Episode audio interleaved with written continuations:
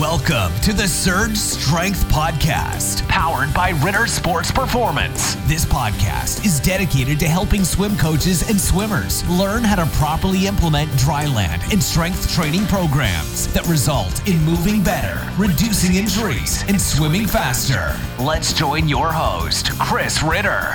Hey everyone, and welcome back to the Surge Strength Podcast. Hope you're having a great week. It's been a great week for us so far we just co hosted a webinar with SwimSwam and Gold Medal Mel for coaches that are interested in becoming Surge Strength Dryland certified. It was really awesome. I hope you were able to join us. And remember, every week too, you can check Swim SwimSwam on Tuesdays and Thursdays. We're putting out regular dryland articles, a lot of them coming right from the curriculum in the Surge Strength Dryland certification. And if not if you haven't done so far enrolling and becoming Surge Strength Dryland certified and getting those credentials, this is a great time. We're actually running some bonuses and specials over the next week or so, depending on when you're listening to this podcast. But the only way to know about these is you need to be on our email list. So if you're not already subscribed, go to surge strength.com, scroll all the way down to the footer there,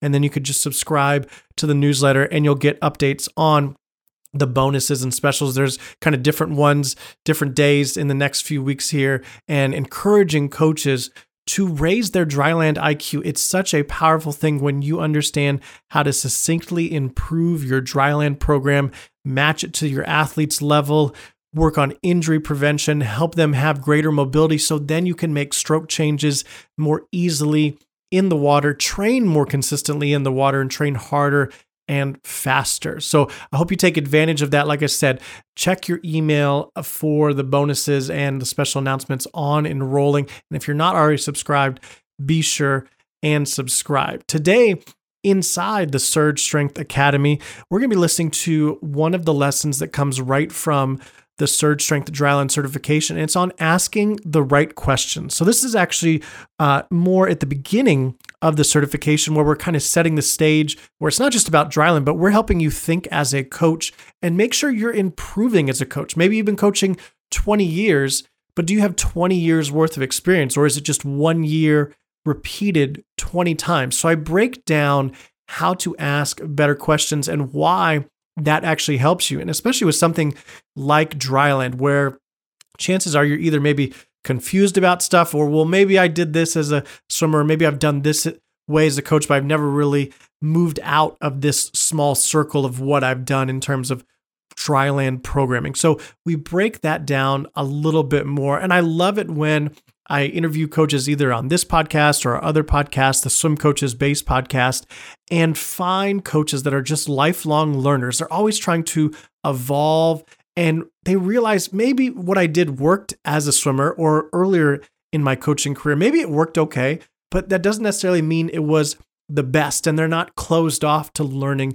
new ways. And that's what's awesome for the coaches so far enrolled in the Surge Strength Dryland certification. You can tell they are hungry to learn to continue to educate themselves as coaches. Take it seriously, take it as a profession, and make sure they're continuing to learn. And especially with something like dryland, where it can be confusing, but it can also be so powerful when you get it. So that's the Inside the Surge Strength Academy. And remember, that audio is coming straight from the curriculum in the Surge Strength Dryland certification. So there is video components with it when you're enrolled in it. And then lastly, on Dryland Talk, we're going back to a previous study session that we had, an SSDC study session, where coaches that were in in currently enrolled, we jumped on a webinar and it was just kind of an ask me anything, help them as they're going through the curriculum if they had any clarifying questions and some really good conversation. So we played one of the earlier parts of this study session a few weeks ago. So this is another part from that same study session.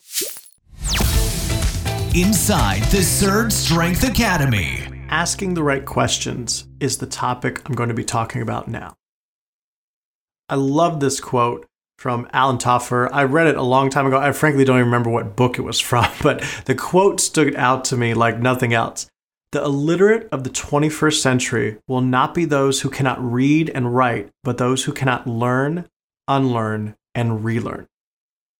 I'm not sure what level of knowledge you have with dryland coming into this, but chances are probably the more knowledge you have, it might be hard to maybe relearn some stuff that isn't exactly what you were taught. And maybe whether that's, you know, you're way back in the 70s, 80s, 90s in terms of strength and conditioning what it was then and you haven't caught up to what it is now, or maybe you're starting fresh and you really have no preconceived notions. That's great. It's probably going to be easier for you. But you're a coach and you're trying to help your athletes get better. And this is one way as a coach you can make sure you're getting better because as you get better, you're going to help your athletes get better. And I love this concept of being able to learn, unlearn, and then relearn. So as we go through the dry land, there's going to be parts where you pick up really fast, or maybe there's going to be ones that you struggle with. Maybe things are going to start to shift a little bit in a few years, but overall, the principles, they're pretty rock solid. That's not going to change. It's going to be the little bits here and there. And the quicker you're able to unlearn and then relearn based on what you're seeing on the ground, that's going to help you as a coach with your program. So, no matter if you have a PhD in exercise phys or again, you're just starting from ground zero, the biggest thing is to keep learning. One of the best ways you can keep learning is to ask questions and not be focused on knowing the right answer. Asking better questions is always better than having the right answers, I think. And I talk about this all the time. And so, for comparison, I put in the same type of question, column A and column B. I think you'll be able to guess pretty quickly which column is the column of asking the better question. So, number one, for example, what muscles is this exercise activating? That's one way to ask it. The other way is, what is that, a leg or chest exercise? So, obviously, we're trying to get deeper with question number one. There's a lot of things more than just like, oh, it's a bicep exercise. No, there's lots of other things that are involved with that. But you only know that if you're asking a better question as opposed to trying to just search for the answer. Another great one is like about the session. When have we achieved our goal this session? That's one way to ask it. Or another way is, are they tired enough from dryland yet? A lot of different ways of looking at that same situation. So keep trying to challenge yourself as a coach to ask better questions as we go throughout surge strength or even when you're out on deck coaching your athletes what's the underlying weakness for this athlete is one way to look at it. Or another way is, why can't they do this exercise already? Haven't I told them enough times? So keep asking better questions. I think it's going to help you grow as a coach to always ask better questions and looking for it. And remember, too, I've heard this from coaches in all different sports, is that it seems the more they've been doing this, and especially the more success they've had, they look back and they feel like, man, I don't know that much. I feel like I'm knowing less and less as I go because they're uncovering more and more questions that sometimes they don't have answers for. So, if you get that sense at all during Surge Strength as you're going through this dryland education, it's okay. Go back, watch the videos again a couple more times, go through the, the notes there in the slides, but it's okay. Take it slow but then also too kind of enjoy the journey. All right, what's the next question I can ask? What can I dive into next? So don't beat yourself up too much. If sometimes it's overwhelming, it's all right to slow down and go through it. But we're going to help you become a better coach at dryland so you could turn your athletes into better swimmers because they're better athletes. Dryland Talk. I got a couple of questions in the chat. If you want to do those, or do you... I got I got one more question, and then and then we got we'll have time for those. So yeah, yeah, guys, we'll have time for uh, some questions. I went through these faster than I thought. So let me know if you need more clarification on any of these, or if you have questions that have popped up, throw them in the chat. We'll have time for them. Um, last question that we had submitted is about the transition from strength to power phase. Are there movements you prefer for power, or does it strictly go by reps? For example, you have a 5 RM back squat for the strength phase. Would you make it a 3 RM for power phase, or change movements to, say, a split squat? Do you have movements that you prefer specifically for uh, strength or power phases? So, I guess when I was writing down my answers for this question, I didn't even um, read it correctly because I answered some other stuff. I was thinking about what are the combinations you want for strength power, but now I'm understanding what they really want.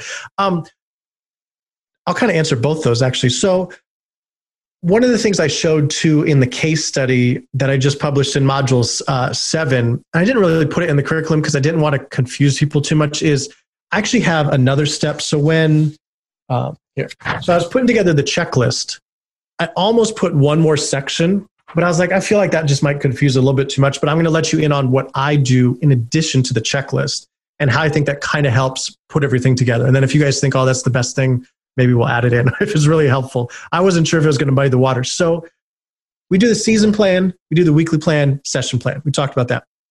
I actually have an in between one too. And it's in between the season and the weekly plan. And you see it in the case study, especially with the master's athlete, because again, training someone for two plus years, um, even though I start off with every client like that, when you get to two years in, you're kind of glad you did it this way looking back. Is I'll always just write, I'll kind of figure out, okay, what phases am I going to do? Usually strength, strength, power, power. But then with him, we started really rotating, sometimes every other week, going strength, power, power. But what I would do is, um, and you'll see it in the, the case study there, is I would write just the exercises that I want to do for the strength phase. And then I would kind of play around with, okay, if I'm doing this for the strength phase, what makes sense rolling over to the strength power phase?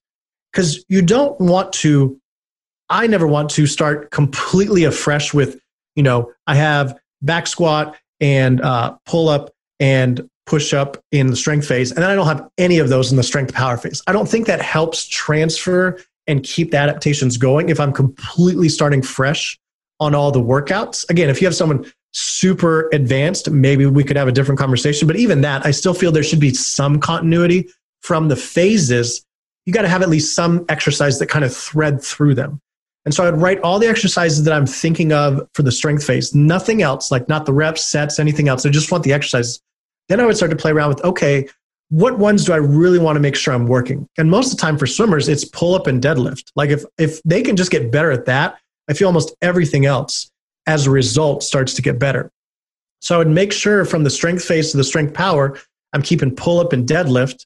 And then the other stuff I'm going to kind of fill in.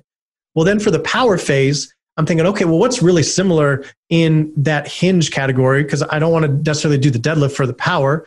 And so kettlebell swing works really good. Okay, hey, if I did the kettlebell swing for the strength power phase and superset that with the deadlift, that flows really well. So deadlift, deadlift plus kettlebell swing, kettlebell swing. So now you can see how I'm kind of threading it through the different phases. The same thing with the pull up. I could go pull up on the strength phase, strength power could go pull up, slam with the med ball. And then for power, I could either go pull ups with like band, like the, or speed skiers, or I could superset speed skiers with pull ups on the power or on the strength power. And then for power, just have speed skiers. So that's where you can start to see in bigger chunks of time. And so, especially if we're talking three phases, that's, uh, you know, you're pretty much a, a phase a month usually. So now we're almost at looking at a quarter of the year at a time.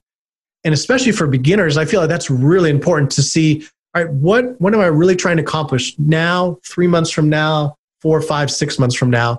And just outlining those exercises out, I think really helps um, with that. And so um, I don't I don't play favorites with the exercise necessarily. I think I'm looking at the movements, um, but I definitely want some some thread and continuity between phases. Again, that's not I'm just rolling over the same exercise in every phase, but I want I want a few. And especially the the newer the athlete, I feel like if I'm going to give a lot of time and energy and effort into having them have good technique, why would I want to start over at zero with all new exercise the next phase? Like if you're not going to have the same level of output and intensity because now you got to teach all the technique again. But obviously, the more experienced and advanced the athlete is, you're probably not going to have to teach as much. So then it does make sense to change a little bit more. So that's just where it all ebbs and flows. Um, I have to say, when I first started strength training and writing programs, um, I think I very much looked at it like uh, X's and O's, ones and zeros, things like that. And now that I'm in it for so long, I almost look at it very much more like as an artist and kind of, I, I need to see some flow here with that. Um, so I just think that's interesting too. I don't know if everyone will have that experience, but I remember like with writing the workouts for Team Elite, I'd only been I don't know, three or four years at that point, um, full time strength coach, personal trainer. And I remember I would spend an hour and a half, two hours sometimes writing that one hour weight room workout, or maybe in 45 minutes, um, because I, w- I wanted every little detail right. And now, obviously, I have a lot more experience and knowledge. I don't think it'd take that much time, but I would also really, I think, be more cognizant of staying in the moment in the session and seeing like what those athletes needed. And again, very different working with someone like that that's super advanced versus your high school athlete that has you know less than a year of experience that you're trying to work with them. Um, so that that question ended up rambling a lot too. I'm not sure if anybody needs clarification on that one, or we can just jump to the rest of the questions there. Hang on one second. I just want Jim. Does that answer your question, or do you have like a follow up there? Yeah. Hey, Chris. I, I asked almost the same question. Thanks, uh, Jason. That that my thing was about the transition between the phases, and I was just I'm catching up, as you may notice on the on the web system on, on all the modules. I just got through. Um, I'm partway through module six now, but uh, yeah, you were speed racing there for a while, Jim.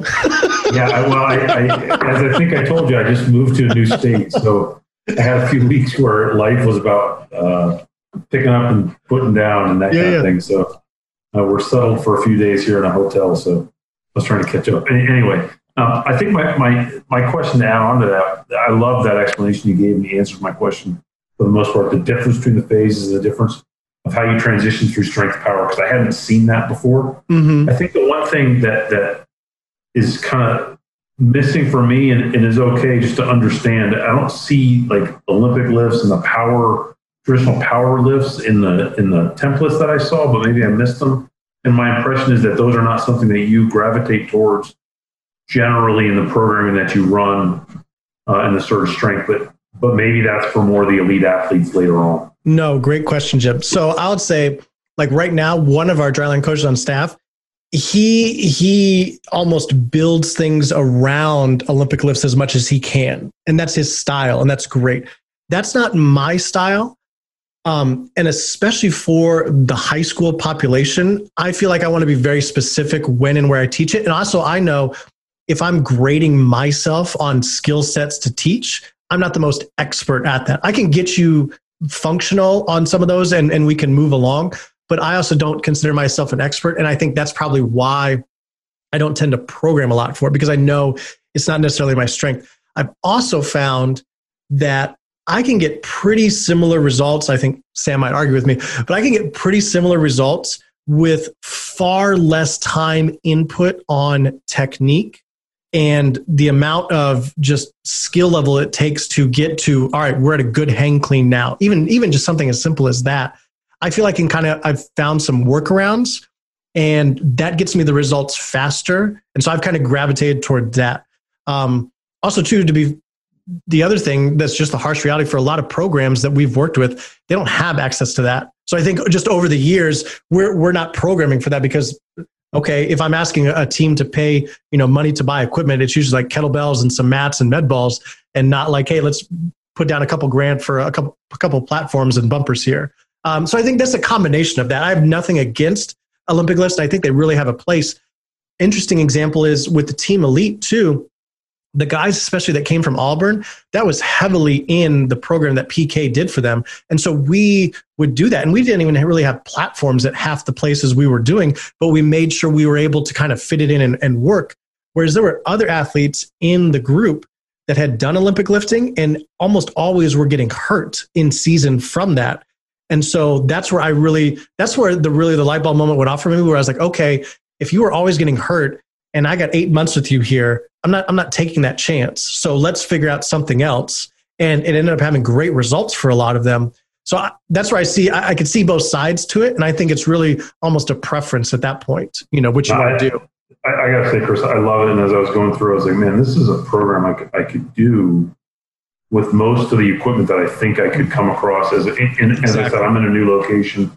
I don't know what my coaching situation will be, but but you know the programs I've been with before, like a lot of clubs will have the kind of stuff you need. They may not have the bars and the weights yet, right?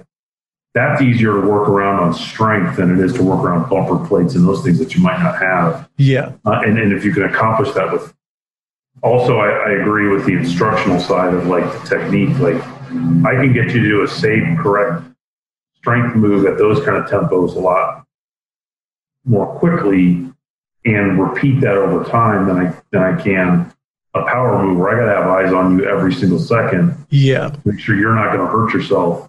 And now we're talking 10, 20, 30 kids in a group. That gets hard to coach. So yeah. I've never felt safe doing anything more than very lightweight type stuff. And, you know, and I've even, you know, I'm, I'm a victim of avoiding the upper body work that you've yeah. shown me how to work into because um, I've been afraid of hurting kids. And so mm-hmm finding ways to work around that's really been been uh, eye opening for me in this program. No, that's awesome, Jim. Yeah, make in module seven. it's just so on my mind. it's just uploaded last night. But the case study on the college team that I worked with uh, in person in Portland, um, you'll see an example of uh, the freshman breaststroker doing a single arm dumbbell snatch with 70 pounds. And so, like with that group, I feel no matter what level of athlete they were at, if you give me even one or two sessions with them, I can teach them a decent one arm dumbbell snatch, even at 20, 25 pounds, right? And I feel like if I can teach them that in one session, that allows them, you know, 12, 16 weeks, whatever the season was, to then work that and get it better because they're already competent. Like I'm not afraid they're going to hurt themselves. And it's a very easy exercise too. If for whatever reason there's trouble, it's an easy one to just bail on because it's a one arm dumbbell.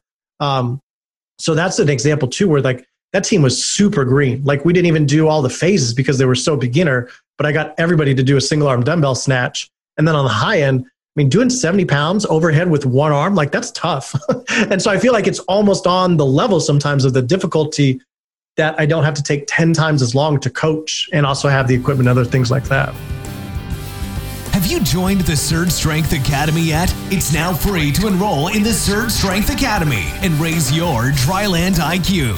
Visit surge-strength.com to learn more and enroll today. That's surge-strength.com to enroll in the Surge Strength Academy. The goal of Surge Strength is simple build better athletes to generate faster swimmers.